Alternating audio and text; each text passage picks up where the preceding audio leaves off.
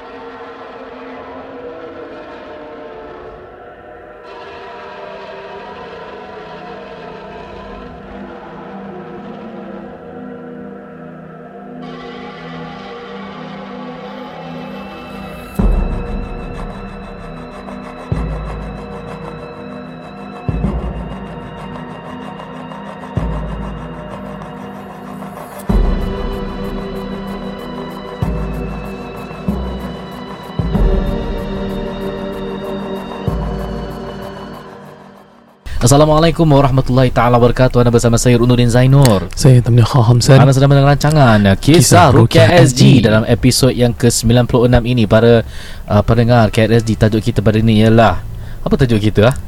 Mana melupa ah. Yang penting ini tajuk Syaitan carbon fiber. Pada kita terdengar uh, Abah Bos lah Dia cakap pasal syaitan carbon fiber Okey tajuk dia Tanah Kubur Arwah. Tanah, Kubur, Arwah. Para pendengar KSG sekali lagi tajuk dia tu macam wow gitu kan. Uh, mesti terfikir apa benda Tanah Kubur Arwah ni. I, di sini saya nak share satu kisah uh, pengalaman kami merawat Mhm. Uh, dan uh, you guys dengar sendirilah eh Bag- bagi pandangan you guys ni perawat ni dia reflect ke tak reflect dan salah satunya adalah menggunakan benda daripada uh, ah inilah tajuk kita lah eh Hmm. okey so saya dapat uh, PM daripada seseorang ni. Dia bilang lah ada perawat ni Ini dia kongsi datang. kisah dah start belum? belum ni kongsi Oh, pengalaman. okey. Ada orang ni uh, Dia datang Recommended by someone lah eh. Nak obati ibunya Dan dirinya yang ada kondisi medical sebenarnya. Tapi perawat ni cakap Oh ni ada orang dah hantar barang ni Dah hantar sihir ni Dan dah hantar kat mak awak Dan dia ketempias awak ni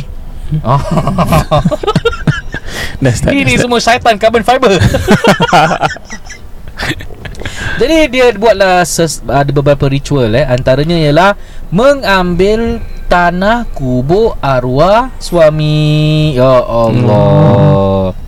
Nampak ni Dah kenapa kat, kat mana rawatan ruqyah syar'i ni bagi ku, tanah kubur ni? Tan, apa rawatan sihir dalam buku sihir memang ada cakap cara macam gini. Ya Ha. Aduh, okey. So, salah satu ritualnya ialah menggunakan uh, tanah kubur uh, arwah uh, suaminya. Mhm. The thing is, bila mereka tunjukkan uh, saya ada kain kapan. Astaghfirullahalazim. Hmm. Kat mana yang tu rukyah syar'i ni? Allahu akbar, carbon fiber. Okey.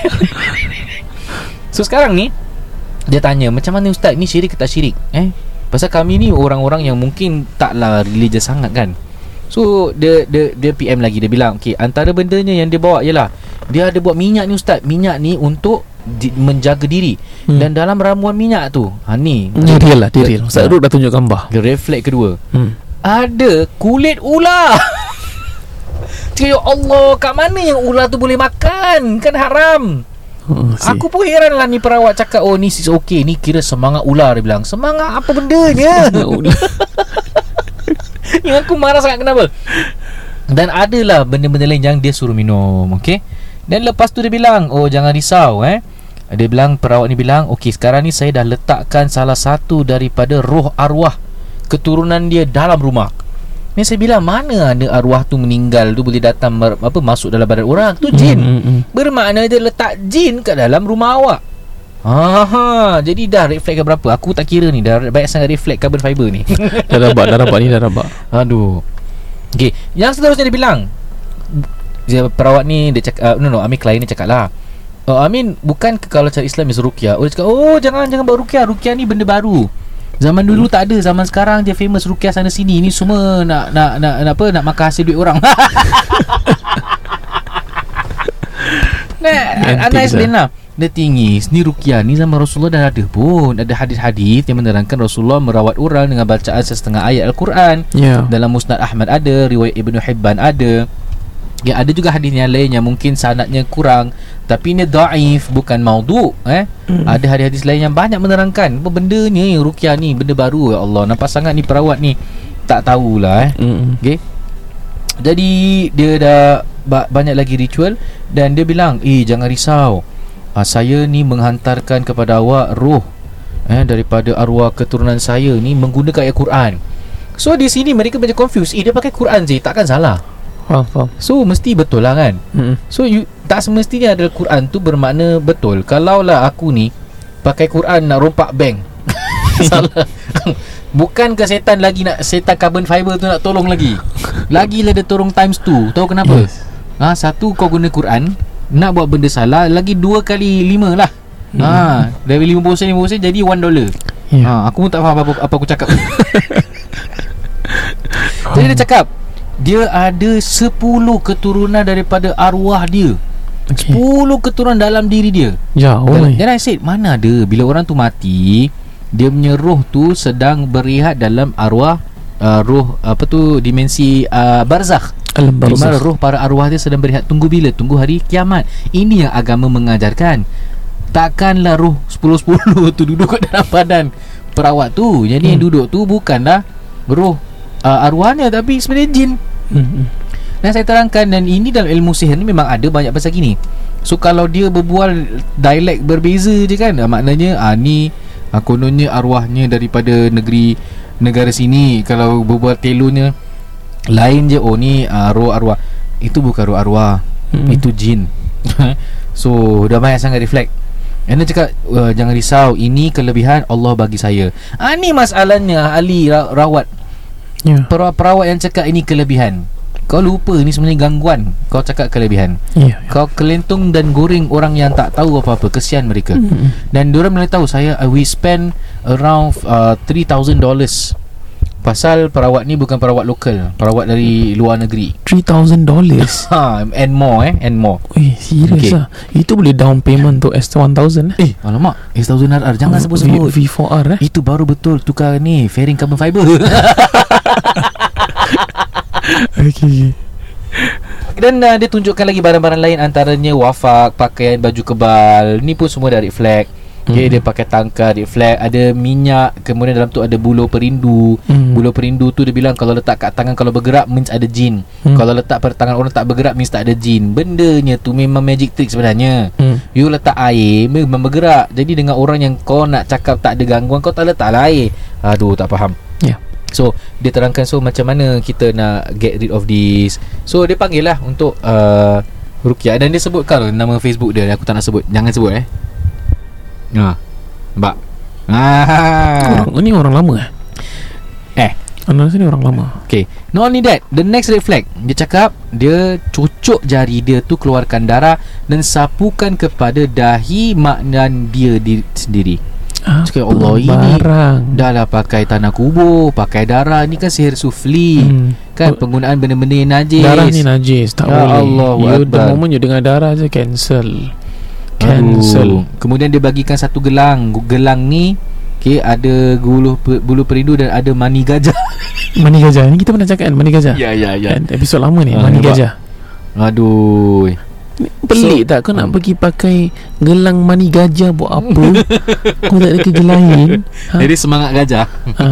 Tak Kalau nak semangat gajah Ambil lah dia punya terang saya Apa tu. Kan? Belalai belalai, belalai. ah, Apa ni bukan belalai Dia punya apa tu? Gading. Ah, Gading. Gading gading. Ah, Ni kau pergi ambil dia punya mani. Allah. Orang kita ni pelik-pelik lah. The thing is kesian eh. Mereka tak tahu ini semua salah. Then uh, Ana terpaksa dakwah. So the most of the time being used Is not rukyah Is dakwah. Dakwah Explain to them tahu Apa yang betul Apa yang salah Apa yang Allah cakap Bila orang meninggal Apa yang agama terangkan Tentang penggunaan benda-benda najis. Dan Hmm. I I ask them back lah Tanya balik. Kenapa korang rasa apa penjelasan dia eh menggunakan tanah kubur? Dia cakap oh pasal asal usul kita kan daripada tanah. Jadi guna tanah lah untuk baikkan diri. Mhm. kan? Dan tanah yang paling rayak ialah tanah arwah orang yang kita kenal. Kerana itu ada muhrim. Apa benda ni? Apa benda? Uh, And lagi satu Kalau Para pendengar KRS yang beriman Kalau you dah Hmm. tahu Benda-benda red flags ni Dan bila you cuba terangkan Kepada ahli keluarga Kawan-kawan Ataupun sesiapa yang cakap ni You tengok Diorang punya defensif Diorang macam mana? You just tengok je How they react And it will be very scary. Pada akhir zaman ni Orang menegakkan benda yang batil. Macam benda tu benda yang hak. Macam benda tu benda yang betul. That is very scary. You tengok je You just go around. You tak payahlah dengar kata Ustaz Ruk Ustaz Tam. You tahu ni ajaran Islam You bawa. Kemudian you nampak macam mana All these red flaggers Kan? Dia buat red flag Dia kata benda tu boleh Dan benda ruqyah syariah Islam ni Dia kata tak boleh. You tengoklah penipuan Yes. Fitnah akhir zaman. Dia cakap uh, Rukia ni Oh betul dia cakap uh, Yang dia dah hantarkan roh Arwah atuk dia tu kan Untuk Hmm. jaga rumah tersebut. Jangan buat rukia Nanti senang kena rasuk. Uh, Dan anak cakap balik dengan orang Tak ke korang nampak Bermakna Kalau rukia tu Makhluk tu lari? Hmm. Dia tak nak buat makhluk tu lari Jadi dia tak kasih buat rukia Tapi ustaz Dia ni baca Quran bagus sih Ya baca Quran So? bagus So ha. Ya tapi kan dia, Bila dia baca Ada kelakar-kelakar sikit lah Habis kita semua ketawa Habis dia marah What is the definition of bagus? Tak tahu saya guru Al-Quran Saya bukanlah Bukan orang yang paling hebat Tidak Tapi what is the definition of bagus? I mean I would, I would beg to differ lah Bagus ni kita tahu standard macam mana lah yeah. Jadi kalau bagus tu is an understatement lah For me Bagus baca contoh Tak semestinya betul. Ya. Tapi yang tak bagus baca Confirm tak betul. Ah, Itu confirm. Ah, Bila you tak bagus baca Maksudnya dah Buat benda-benda yang silap lah Dalam pembacaan. Tetapi kalau you masih belajar InsyaAllah Allah maafkan.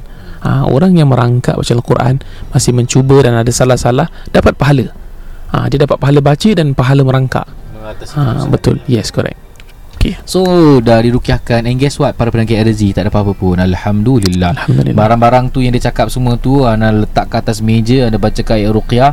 Ana standby juga. Ini kalau ada air mendidih ke apa Keluar jin ke apa Mata merah aku ha, Mau standby lah. Mm-mm. And Alhamdulillah Guess what? Nothing happen. Bermakna uh, Kemungkinan adalah Yang dihantar ni Yang dijaga ni Kemungkinan bidik tau Hmm. Then tahu anta, Ana buat apa? An- Anda tahu kan Ana ada batu Yang gerak-gerak remember Apa tu yang Ah. magic tu. Cakap okay guys You want to see? Nak tengok tak? Saya pun ada kelebihan. Nampak ni Batunya nama batu jin. Okay tengok eh. Saya akan baca mentera Dan akan panggil jin. Puh puh puh. Ana letak atas meja. Batu tu bergerak. Satu-satu muka Terkejut. So maknanya diorang ni Kalau nampak benda macam ni Diorang takut kan? Mm-mm. Cakap guys Jangan risau. Ini Beli kat Shopee Berapa dolar? je Ini benda Ini orang yang buat ahli pesulap Magician bidik-bidik ni kan Mm. Yo, Ni benda tu kalau kena cahaya dia bergerak sendiri. So aku ni bukan ahli ahli apa sihir. Ni benda pun setengah orang guna cara untuk menipu. Example bulu perindu. Apa bendanya ada jin yang dia akan bergerak. Ya Dia tinggi kalau kena air memang dia bergerak pun. Aduh, pening kepala. Kan kan Jadi itulah sedikit sebanyak uh, kongsi pengalaman untuk episod kali ini. Jadi para Okey. pendengar Alright. KRSG diharapkan anda mesti berjaga-jaga. Okay uh, Sikit lah sikit Takut ada yang ngantuk ke apa kan Tengah driving ke apa Tengah malam ni Ya. Okay banyak-banyak jin Jin apa yang boleh nyanyi Hah? Jingles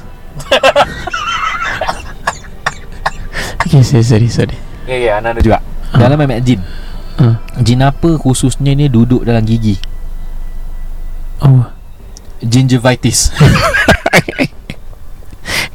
Okay Ni semua kita uh, tu lah Ada share-share sikit lah. Okay ni daripada Ustaz Ruk actually. Dalam banyak-banyak jin. Jin apa yang dia kat dalam tanah? Dan bila dia keluar Dia memberi manfaat kepada orang. Ginseng Okay sorry sorry Kita padahal kita dah nampak benda ni. Jam dah menunjukkan satu setengah pagi Sebab aduh pening kepala. Para pendengar Para pendengar KRSG Jangan bedek eh korang senyum kan Dengar tahu. Ah. Okay InsyaAllah kita teruskan dengan uh, segmen Kongsi kisah yang pertama Akan disampaikan oleh Ustaz Tamliha Dipersilakan. Okay Actually saya ada something nak share. Boleh boleh go. Okay actually ada satu orang ni tanya saya lah. Ni uh, dia kata ada perukiah ni minta beberapa barang ni Untuk memulakan sesi rawatan. Pertama air tujuh masjid Oh. Setiap masjid dua botol. Dan Okey. tuliskan nama-nama masjid tu pada botol-botol tersebut. Okay Bunga campur lima bungkus. Lima purut setengah kilo. Air mawar botol kecil lima botol. Pisau Kena pisau yang baru potong sayur. Enam Minyak zaitun Yang cookingnya Tujuh Cuka sebotol. Lapan. Empat keping halia besar. Gerain dengan kulit sekali buang air Kemudian sembilan Plastik hitam dua keping. Dua keping eh. Sepuluh Kain batik lepas satu helai. Sebelas Air kelapa muda satu biji. Dua belas Inai di seluruh jari tangan dan kaki? Kedua tapak kanan. Tangan kanan dan kaki bulan sabit? Kedua tapak kaki kiri. Tangan dan kaki matahari Apa ni? Ah, kan? Dia punya last tu paling off. Maksudnya lelaki Kalau dari segi, dari segi hukum Saya dah check eh. Tak boleh. uh, Tak boleh. Haram lelaki memakai inai. Saya tahu pada pendengar KSG Kalau dulu kahwin Lelaki pernah terpakai inai Ter tu dah lepas Tak boleh buat apa-apa. Eh Yang sekarang besok nak kahwin Minggu depan Lusa lelaki Tak boleh pakai inai. No way saya tahu uh, adat budaya tradisi orang-orang Melayu terdahulu Saya tahu mana punya tradisi pun saya tahu. Suku kaum mana yang pakai mula originate pun saya tahu mana. Ya. kalau boleh jangan. Ha, Kalau yang perempuan ni itu lain lah. Perempuan ni ada pandangan-pandangan tertentu. Ada pandangan-pandangan yang boleh membolehkan Ada yang kata tak boleh. Itu you kena check sendiri lah research eh. Tetapi lelaki confirm tak boleh. So kalau dia suruh lelaki Nak buat rawatan ruqyah pakai inai Haram hukumnya. Maka ini bukan ruqyah syariah. Ha, Ini kita dapat sharing lah Okay Hai, apa Okey. Hari memang perkongsian benda-benda pelik-pelik eh. Pelik-pelik lah just lain lah. Okey, kita mulakan uh, uh, segmen uh, kongsi kisah yang pertama. Boleh? InsyaAllah. Salam Ustaz KRSG Waalaikumsalam. I want to share my aunt story first Jangan sebut my name Okay Ceritanya Pada suatu hari Makcik saya receive uh, Apa ni Telefon call yang anonymous Hmm. Dia jawab Tetapi tak ada orang Dan dia hanya mendengarkan Gushing of wind. Apa Eh sorry. Macam ada orang tiup gitu. My aunt tak fikir apa-apa lah Dia letak je. Kemudian harinya My aunt suddenly rasa macam ada kahak yang tebal Dalam tengkoroknya Dalam tengkak Dalam te- apa ni? Tenggorokan. ah, Tengkorok. Dalam tekaknya. It was super uncomfortable. Dia nak berbual pun macam ada kesusahan sikit. Dan benda ni berlaku untuk beberapa hari. Hmm. Kemudian beberapa hari yang lepas My cousin came back from Yemen. That night Badannya suddenly ada lebam-lebam yang banyak. Dan kami menjangkakan satu perkara yang agak pelik telah berlaku. Beberapa hari kemudian Ada orang mengetuk pintu rumah kami. Eh, lain ni. Itu bukan ketuk. Itu ayam ngantuk. Makcik saya pun buka Dan dalam ketakutan Ada lelaki di depan rumah sedang berjoget. Ya Allah. Hei kau kalau aku aku tendang je. Wey, pam. Okay Muka dia tak menyerupai manusia. Hmm. It was night But not midnight. Maknanya lelaki yang dia nampak ni I think mungkin makhluk jin lah eh Jin lah, Sedang berjoget. My aunt terus menggigil Dia seolah badi. My cousin disuruh ambil wuduk Dan bacakan Yasin bersama Beberapa hari Beliau menjadi semakin lemah Dan pergi berjumpa dengan doktor. Tiba-tiba dia didiagnose with cancer stage 4 Innalillah. Inna lillahi wa inna ilaihi raji'un. Dia didn't go for any ruqyah first. Dia jumpa doktor dulu Lepas jumpa doktor baru pergi ruqyah. And unfortunately someone send cancer to my aunt. Didn't know ni boleh berlaku Like send cancer to someone. Alhamdulillah ala kulli hal My aunt is cancer free now. Eh. Masya Allah. Oh dah baik From stage 4 Masya Allah. She is my closest aunt. Uh, Makcik saya yang ter, paling ra- saya rapat lah. Dan banyak memberikan impak dalam hidup saya. Apalah uh, makcik saya dah buat ni Sampai orang hasad dengan dia. Walhal dia orang yang sangat baik. Maybe Ustaz Dia terlalu baik lah. Terima kasih baca cerita saya ni. And love the podcast by the way. Masya Allah. Uh, the thing is Dan anda tanya tau uh, How you know is Jin hantar cancer? Siapa yang rawat tu Yang kasih diagnosis macam itu Oh jap. Kat bawah ada lagi tak? Dia ada lagi ya. Okay. So dua ustaz. Oh ada two ustaz yang my aunt saw. She didn't tell the ustaz about the cancer. Cuma minta air ruqyah je. But ustaz yang mention about the cancer. Eh? Wait. Ustaz said they also know who sent tem- Tapi tak nak bagi tahu siapa. Red flag. Red flag. After listening to Rezi I don't know lah red flag ke tak. Memang red flag. But is it possible Giving cancer to someone? Uh, Okay. Bismillahirrahmanirrahim. Saruk saya minta izin. Silakan. Uh, Cancer ni Satu penyakit yang uh, Apa ni? Satu penyakit yang Orang kata a point of no return Bila sampai stage 4 Dan hanya Allah saja yang memberikan kesihatan Keafiatan dan juga kesakitan. Bukan jin Bukan sesiapa Kita tak pernah dengar orang hantar kansernya sihir lah Saya tak pernah dengar Ha, kalau banyak orang hantar kanser sihir Maka doktor paling kaya lah ha, Cuma ni saya tak pernah dengar So agak berhati-hati Bila you, you cakap dua ustaz tu I thought yang diagnose ni doktor tapi yang diagnose ni macam ustaz eh. Cakap dua ustaz yang cakap Ah dua ustaz. Ustaz yang cakap tak boleh pakai. Ah kalau saya Ustaz Ruk tiba-tiba cakap, "Eh you ada cancer tau." Engkau jangan dengar. Kau pergi doktor Scan dulu Tengok apa Blood test dan sebagainya Kalau doktor kata ada Yes ha, Mungkin lah Dan saya pernah dengar Dalam On My Watch Ustaz Ruk uh, Biiznillah Bismillahirrahmanirrahim Tabarakallah Dengan izin Allah Ada orang tu Dia kontak saya Selepas berapa bulan Katanya dia punya cancer hilang Masya Allah Ah, dan itu bukan maksud saya cakap ni bukan pasal saya baca tau. Bukan pasal saya, saya tak memberi kesan. Mungkin Allah nak hilangkan benda tu. Stage 4 means you tahu benda tu tak boleh hilang. Betul tak? You tahu stage 4 tu apa kesudahannya. Tapi masih pulih dengan izin Allah. Dan itu one of the many rare case. Dan saya tahu orang-orang yang cancer stage 4 yang saya pernah ruqyahkan ada yang dah ramai dah meninggal juga. Saya rasa dalam 3 ke 2 gitu. Yang saya pernah ruqyahkan dah selang berapa bulan, berapa tahun ha, dah selang 2-3 tahun meninggal ha, itu kami mendoakan lah eh, orang-orang yang pernah bersama-sama kami mendengarkan ayat suci Al-Quranul Karim itu my take on it ya yeah.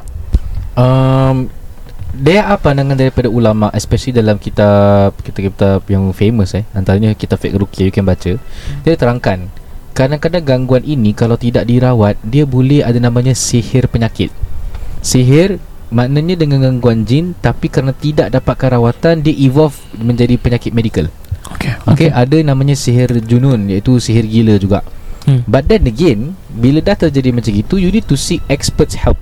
Bermakna hmm. bukan pada ahli ruqyah. Boleh balik ruqyah no problem, Boleh. okay. Tapi mesti juga cari daripada nasihat seorang doktor lah. Okay, itu yang paling important. Cuma apa yang saya nak cakap kat sini yang tu ustaz dah, dia macam mana dia tahu. ya Cuma I think memang sebenarnya you ni di uh, makcik tu diganggu eh dengan uh, jelmaan jin yang joget-joget. Ha, mungkin itu gangguannya Sama ada sihir ataupun tidak Actually ada banyak lagi benda kita nak tanya Tapi hmm. sekarang dah baik Alhamdulillah Again Jangan terlalu fokuskan sangat kena sihir lah. Masyarakat kita ni kan Paling suka lah pakai ini statement. Kena hmm. sihir. Kena buatan orang. Jangan hmm. lah Jangan jangan jangan. Ingat Jangan ingat engkau ni dibuat orang. Tapi ingat Allah yang izinkan. Bermakna ini adalah ujian bagi kita. Terima dengan hati terbuka. Ini adalah kadar dan kadar. Dan minta kepada Allah Supaya diberikan kesembuhan. Bukan komplain pada Allah. Dua benda berbeza eh. Ya. Ya Allah kenapa aku kena sihir? Aku kan baik No Rasulullah SAW pun pernah kena sihir juga Dengan orang Yahudi pada satu waktu ketiga dahulu. Kemudian Jibril mengajarkan surah falak. Adakah Rasulullah bertanya kepada Allah Ya Allah Asal aku? Aku ni hambamu yang confirm masuk syurga. Aku ni yang kau sayang. Kenapa kau izinkan? Tidak. Tapi adalah dengan berdoa dan kemudian Allah menghantarkan kalimah-kalimah daripada Al-Quran untuk memberikan kesembuhan. Itu yang paling important. Yep, okay, yep. itu itu saja komen daripada pihak kami berdua eh. Mm. Okay, good story. Terima kasih bagi yang berkongsi dan uh, semoga Allah memberikan kesembuhan kepada your auntie eh masya-Allah. Pada waktu lagi sebelum kita teruskan dengan kongsi kisah yang kedua, kita akan uh, berikan laluan kepada penaja kita memberikan sepatah dua kata. Over to you Haji Nizam. Rumah bukan sekadar tempat berteduh atau untuk dinikmati. Bilakah kali terakhir anda meneliti pinjaman rumah anda? Dapatkan nasihat berkesan dari Niza Nizam. Mahukan sebuah rumah tanpa pinjaman atau inginkan pinjaman rendah? Dapatkan nasihat berkesan dari Niza Nizam. Tidak semua rumah sesuai sebagai pelaburan. Jadikanlah rumah sebagai satu pelan simpanan. Manfaatkanlah sepenuhnya dana CPF anda. Dapatkan nasihat berkesan dari Niza Nizam. Telefon 9670 4504 sekarang. Assalamualaikum. Terima kasih kerana mendengar KRSG guys. Kami NNM Niza Nizam bersama Ejen Man dari Propnex. Setiap episod kami akan kongsi secara am informasi dan isu-isu berkaitan dengan rumah. Baiklah, episod kali ini menyentuh tentang HDB resale. Jangan mengharapkan keuntungan.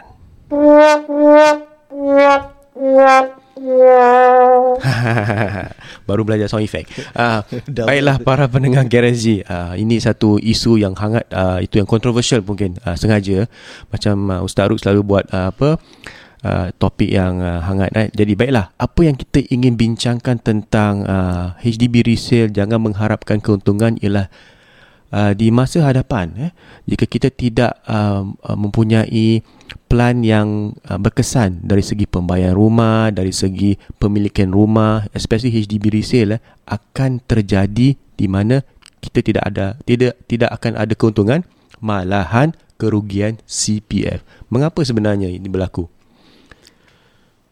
Okay, basically for resale uh, HDB flat, di mana uh, pembeli dan penjual kami yang kami adalah uh, apa handle kan.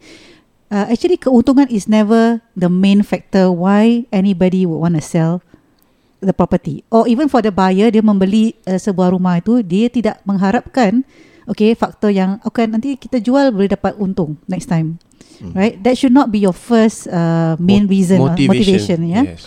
so banyak pelanggan kami actually membeli dan menjual ni mereka ada motivasi yang lain yang lebih lebih penting dari keuntungan Tetapi uh, of course jika anda uh, apa memiliki BTO and all that keuntungan uh, memang uh, apa tu given because of the fact that market has shifted quite a fair bit. Yeah. Jadi for now lah Ya, Hmm. tetapi uh, that shouldn't be your main motivation kerana jika motivasi anda ialah untuk membuat uh, profit yang berlebihan uh, akan lari daripada ajaran ajaran sesat. lari daripada apa tu motivasi ataupun your main objective di Correct. mana pemilikan hartanah itu mengapa anda ingin jual kerana ingin buat duit tetapi selepas tu bagaimana anda mengatur cara ataupun how you manage the money is very Yeah. much more important. Pasal ultimately HDB flat anda adalah public housing. Hmm. The main factor of public housing is for ownership, for for own stay, a roof over your head. So it shouldn't be about profit making. It has to remain affordable. Yes, so it's not an investment tool, it's not an investment asset. Uh, Jadi kalau anda membeli resale flat, anda harus uh, lebih tahu the details of why you need to uh, sell and buy a resale flat. Kerana nombor satu is we mentioned before about swap property. Hmm. Okay, swap property ni yang penting kerana you are using a lot of CPF over the years on the HDB flat and itu yang ada macam duit pinjaman retirement anda.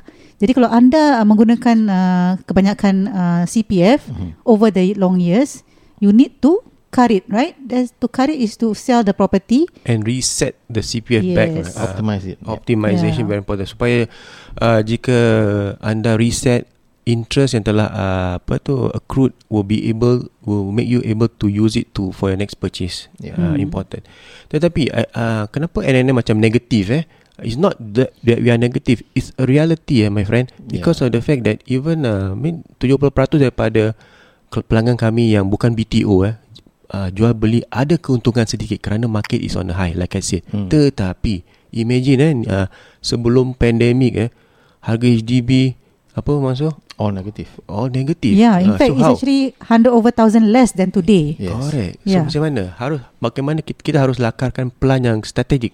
Strategik pula. Strategik. Selalu saya punya lidah terseliu lah. Ah. Strategik. Uh, supaya anda dapat tahu apa tu pemilikan hartanah ini mengapa anda harus jual dan beli. Mhm. Uh, bukan untuk saja keuntungan. Jika anda fikir keuntungan saya rasa baik duduk diam-diam Yeah. ah. Dan NNM actually uh, go into further details in term pembayaran mereka, monthly installment mereka. Bagaimana mereka harus membayarnya, berapa banyak CPF dan berapa banyak cash kalau boleh. Yeah. Um, basically, there has to be a deeper motivation and also understanding of what goes on behind retirement planning, because you need to take a multi-pronged approach for for retirement planning. And when we say multi-pronged, we mean like investments, education, savings, and also property. All right. So uh, based on this, we have to talk to the proper professionals. Uh. For us, you can always talk to us. Um, I mean for for you know uh, property, and then we will be able to you know help you find the way. Correct. I think important is uh, untuk menjamin pesaran. It's not too early to plan for retirement. Oh, actually ada satu saya nak kongsi kisah. Hmm. Uh, quite recently ataupun just this afternoon eh, uh, I'm, saya terharu kerana uh, buyer ni, uh, okay imagine eh, the seller is an old couple, uh, 60 plus.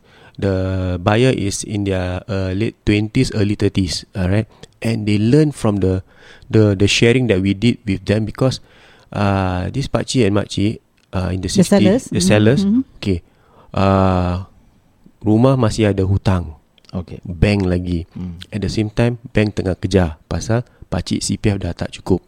At the same Kena time, bayar cash penuh. Uh, cash pun kerana gaji dah above 60, gaji pun tak boleh naik. Hmm. Then at the same time, uh, retirement sum tak mencukupi.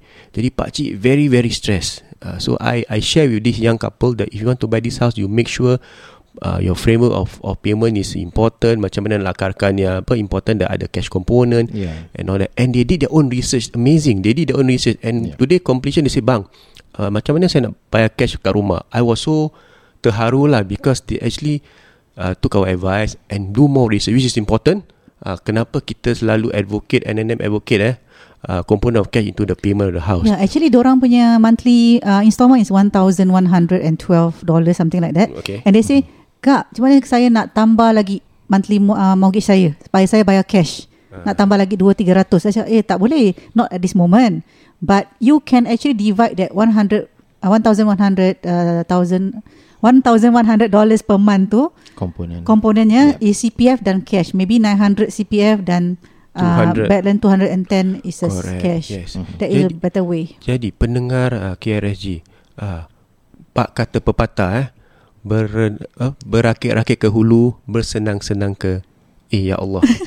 berakit-rakit ke hulu, berenang-renang ke tepian, bersakit-sakit dahulu, bersenang-senang kemudian. Kemudian. That's very important eh.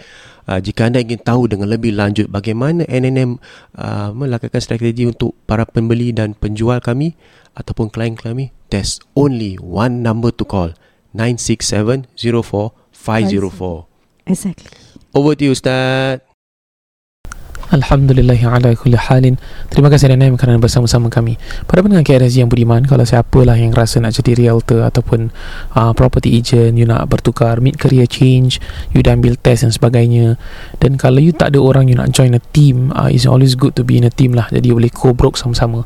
Maksudnya kalau ada dua-dua nak jalan jual rumah You boleh contact-contact senang lah Dalam team yang sama And diorang boleh guide you. NNM is recruiting orang yang betul-betul nak jadi uh, You kena fully committed Tak ada half past six. Saya kita tahu NNM ni Masya Allah Diorang very top notch. Uh, Dia dia not your regular ones. Maksudnya apa? Diorang bukan buat part time Diorang buat full time uh, Dan Masya Allah rezeki mereka tu uh, Diorang kalau tolong sehabis mungkin. They will advise you accordingly. Uh, Kita tahu mereka ni tak kejar uh, Commission Because we know dia at, at, at a certain level lah InsyaAllah. Alhamdulillah. Pemerintah KRSG kita teruskan dengan kongsi kisah yang kedua Kita mulakan eh hmm. uh, Assalamualaikum Ustaz. Waalaikumsalam. Salam. Tumpang tanya Rumah saya ni ada gangguan Ustaz? Okay Nampak kelibat hitam. Nampak wanita pakai baju putih berambut panjang. Oh okey. Hmm, hmm. Baru-baru ni suami saya ada panggil orang berubat. Orang berubat suruh saya minum air sambil selawat Baca Al-Fatihah tujuh kali And niat lepas tu makan black pepper Kasar sambil minum air. Hmm. Sebelum kasih saya air Dia minta nama mak saya dan nama sa- Reflect Lepas tu dia suruh saya baring Dia baca-baca And tekan jari kaki saya dengan black pepper seed Mestilah sakit Orang tak ada gangguan Kau tekan memang sakit pun. Dan tekan tangan saya Telinga saya dan kepala saya Okay. Habis semua tu Dia berpendapat Mungkin keturunan saya ada saka Ha? Hey. Tiba Hmm. Sebelum ni dia datang Rumah saya Baca-baca Ada keluar pin Di luar luar rumah saya Sudah saya gambar lah ada, ada macam pin-pin ni pak Pin pak Pin okay, Oh. Tak ini pin sampah mana pun dia Dia cakap ni bukan orang hantar benda Mungkin ada saka. Saya confused Ustaz. Dia ni Rukia cara betul ke tak sih Hope you can share this in Kisah Rukia SG so, uh, Thank you. Okay sorry Ustaz to add on. Bila dia ubatkan saya Dia tanya. Rasa sakit saya Cakap. Eh sebab Bila dia ubatkan saya Dia tanya. Rasa sakit saya cakap. Sakit Mestilah hmm. rasa sakit sih Ustaz. Dia Dah dia tekan. tekan black pepper biji Biji kat kaki saya Petang je. Hmm, hmm. Tapi saya tak rasa Any side effect tu je Ustaz. Tapi tiba-tiba saka. Faham Faham. Pandangan KSG Kita ni dah sampai tahap Dah diceritakan. Korang pun boleh jawab lah Ni red flag ke tak. Ha. Dah episod 96 Lagi lagi 4 episod Dah 100 dah Masya Allah Saya dengan Ustaz Ruk Kita tak pakai black pepper. Ha, Tu je kita nak cakap lah. So Wallahu alam uh, I wouldn't recommend that practices. Saya tahu ustaz-ustaz ada yang buat. Uh, From what we learn From banyak buku-buku Tak pakai black pepper. Uh, Bidara tu masih dengar lagi pakai eh. Uh, Tapi black pepper I think lepaskan lah. Kalau you rasa tak sure uh, Tak ada significance.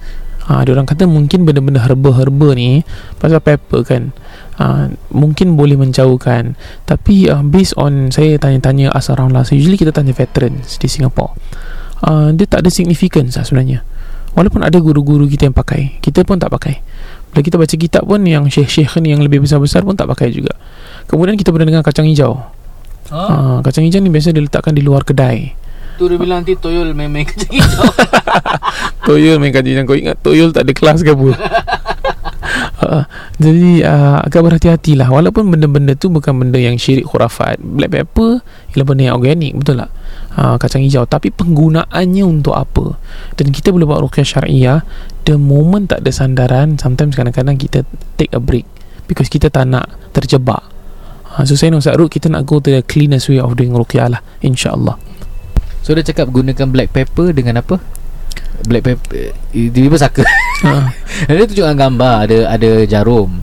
Okay, kalau selalu jarum-jarum ni depend lah. Kadang-kadang memang ada jarum Entah sapu kat mana ke Boleh nampak tiba-tiba kat luar. Because from the look of it Ada sampah-sampah lain Berserta dengan jarum tu. Kat mana? Enjin pun aku tak tahu. Ya. Ha, So para pendengar KRSG First dia dah tanya nama mak Itu dah flag. Sorry to Hmm, say lah. Hmm. Eh, tak, ini dia dah tahu Kita dah terangkan sebelum ni Apa signifikan panggil nama mak Ya. Kerana kita anak yang baik Anak yang saleh Yang dilahirkan daripada Sempurna Pernikahan mak dan bapak Bin kita bin bapak hmm. dan kalau bin mak ni adalah antara sebab uh, apa status itu adalah anak yang luar nikah. Takkan engkau nak menganak luar nikahkan kita yang nikahkannya sah. Melainkan seorang nabi iaitu Isa ibnu Maryam itu memang lahir tak ada bapa punya.